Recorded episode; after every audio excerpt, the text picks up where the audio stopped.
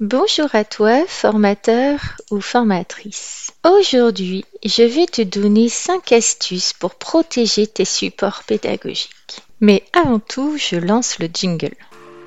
Bienvenue sur le podcast du blog formationdeformateur.fr qui vous accompagne pour devenir formateur ou formatrice. Je suis Nathalie Mollier, formatrice depuis plus de 20 ans et sur ce podcast, je vous donne mes trucs et astuces pour animer vos formations actuelles ou futures. Vous me suivez? Alors, c'est parti pour un nouveau podcast.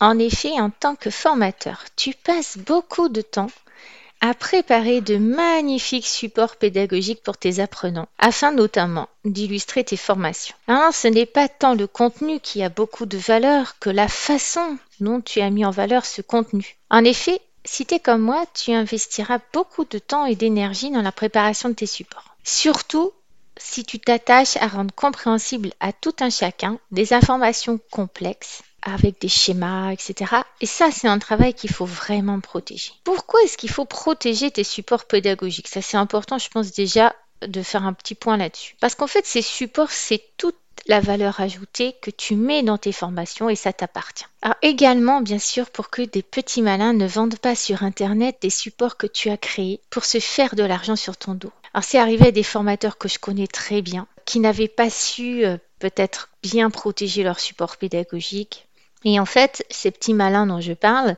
ils se sont même pas fatigués à retaper euh, les supports sur euh, PowerPoint. Ils ont carrément pris le support qu'ils ont obtenu euh, par la dans la formation, ils l'ont scanné et hop, et ils l'ont euh, mis sur internet et ils l'ont vendu. Alors à chaque fois, c'est pas forcément une somme énorme, mais euh, par exemple dans les 20-25 euros, mais après ça fait euh, bah, 5, 10, 15, 20 personnes, vous comprenez bien, qui vont acheter quelque chose que eux n'ont pas fait et ça, je trouve ça euh, dramatique. Après, il y a aussi des formateurs peu scrupuleux qui vont reprendre tel quel aussi euh, tes supports afin de bâtir leur propre formation. Cela arrive notamment lorsqu'une personne qui assiste à ta formation hein, veut ensuite la reproduire dans son entreprise. Donc elle est formateur interne, et puis plutôt que de se fatiguer à euh, réinventer l'eau chaude, eh bien en fait tout simplement il pique bah, ton contenu, tout simplement. Alors je vais te donner maintenant mes quatre astuces. La première, c'est qu'il faut bien sûr marquer tes documents. Il est important de marquer tous tes documents à ton nom ou à celui de ton entreprise. Je t'invite, si tu ne l'as pas fait, à lire mon article qui parle aussi de créer du contenu intéressant pour ton audience et euh, qui parle du branding de ta marque, de tes couleurs, de la création de ton logo, etc. Et revenons à nos moutons. Tu vas utiliser pour marquer tes documents, l'outil filigrane que tu vas trouver aussi bien sur Word, Excel ou PowerPoint. Donc si tu euh, vas dans l'article que j'ai mis en dessous euh, de ce podcast, euh, tu auras des liens pour t'expliquer par exemple comment le faire sur Word. Tu peux aussi rajouter dans le bas de ta page une mention de copyright du style ce document est la propriété de et puis tu mets ton nom, ton prénom, le nom de ton entreprise.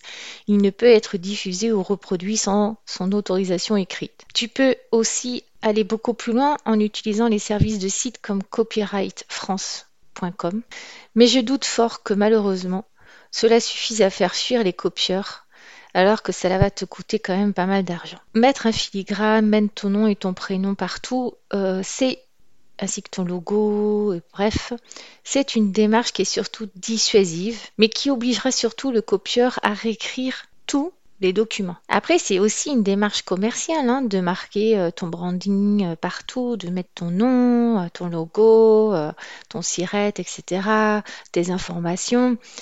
Ça permettra à tes stagiaires de revenir rapidement et facilement vers toi pour te demander d'animer par exemple une autre formation. Donc je te conseille aussi d'insérer ton numéro de téléphone, ton mail, ton site web ou ton blog si tu en as un. Ma deuxième astuce, c'est d'utiliser le format PDF. Il est fondamental lorsque tu dois distribuer tes supports autrement qu'au format papier, que tu les mettes systématiquement au format PDF. Bien sûr, il existe la possibilité de, carrément copier et utiliser ton euh, document PDF ou de le modifier, mais ça peut rester fastidieux à réaliser par le copieur si tu as bien mis un filigrane partout, etc. Donc il va, il va, il va être, comment dire, empêché hein, de, de faciliter le travail, tu vas euh, lui compliquer la tâche. Donc bien sûr, tu peux transformer facilement tous tes documents en PDF avec simplement la fonction imprimer en PDF ou enregistrer sous PDF. Et puis euh, si tu vas effectivement dans l'article que j'ai mis en dessous, tu auras un petit mode d'emploi euh, pour PowerPoint par exemple. En tout cas, je te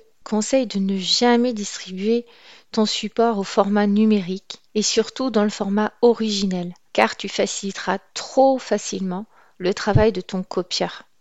Donc, un organisme de formation te demande tes supports, ok, tu les envoies au format PDF avec un filigrane partout. Déjà, ça calme l'envie pour cet organisme de formation de transmettre tes supports à un autre formateur euh, et de se débarrasser de toi parce que par exemple tu plus cher ou autre chose. Troisième astuce que je te donne, eh bien, c'est surtout de créer des supports incomplets. Alors c'est mon astuce préférée.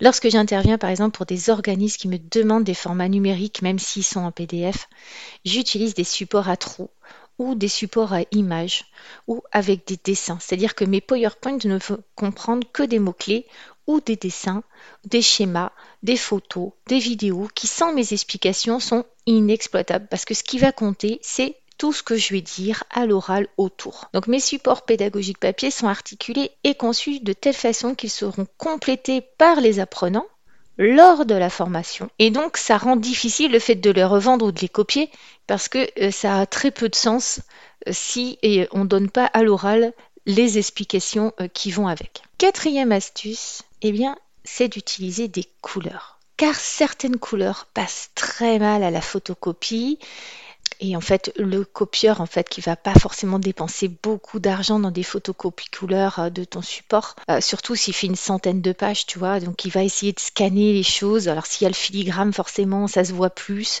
Et si euh, en plus il utilise une photocopieuse en noir et blanc, eh ben tu pourras lui empoisonner l'existence en choisissant des couleurs qui passent très très mal en nuances de gris. Donc ça, je te laisse faire quelques tests avec ton propre, ta propre imprimante, par exemple, sur une page.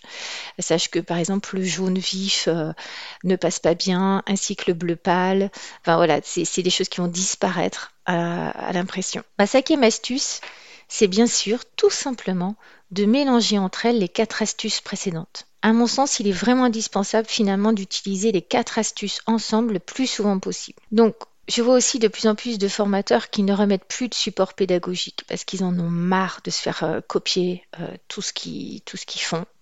Donc ils préfèrent en fait revenir aux bonnes méthodes du tableau papier et à la diffusion euh, d'un PowerPoint qui ne comprend que quelques mots-clés, quelques images, photos ou vidéos. Alors attention quand même parce que c'est souvent grâce à nos anciens supports pédagogiques que les gens se souviennent de nous et qui vont nous rappeler pour une autre intervention.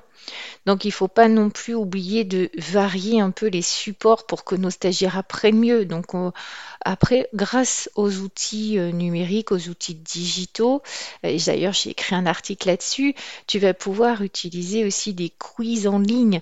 Donc ça, tu les remets pas à, ton, à l'organisme de formation, par exemple, qui, euh, qui te fait intervenir ou à l'entreprise.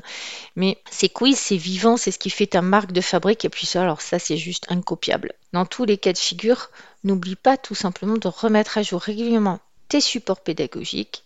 C'est ce qui fera en fait que tu auras toujours une longueur d'avance sur tes éventuels concurrents et copieurs. Et puis, si tu veux en savoir davantage sur le droit d'auteur, je te mets dans l'article ci-dessous un lien qui t'explique tout ça en détail. N'hésite pas à m'en faire part dans tes commentaires de la façon dont toi tu protèges tes supports pédagogiques. Je trouve que c'est toujours intéressant pour moi d'apprendre des nouvelles choses et aussi euh, pour toi d'échanger avec d'autres euh, lecteurs du blog pour leur donner euh, tes trucs et tes astuces. Merci de m'avoir écouté. En complément de ce podcast, j'ai écrit un article détaillé sur ce sujet que je vous invite à lire sur mon blog formationdeformateur.fr. Encore merci pour votre attention.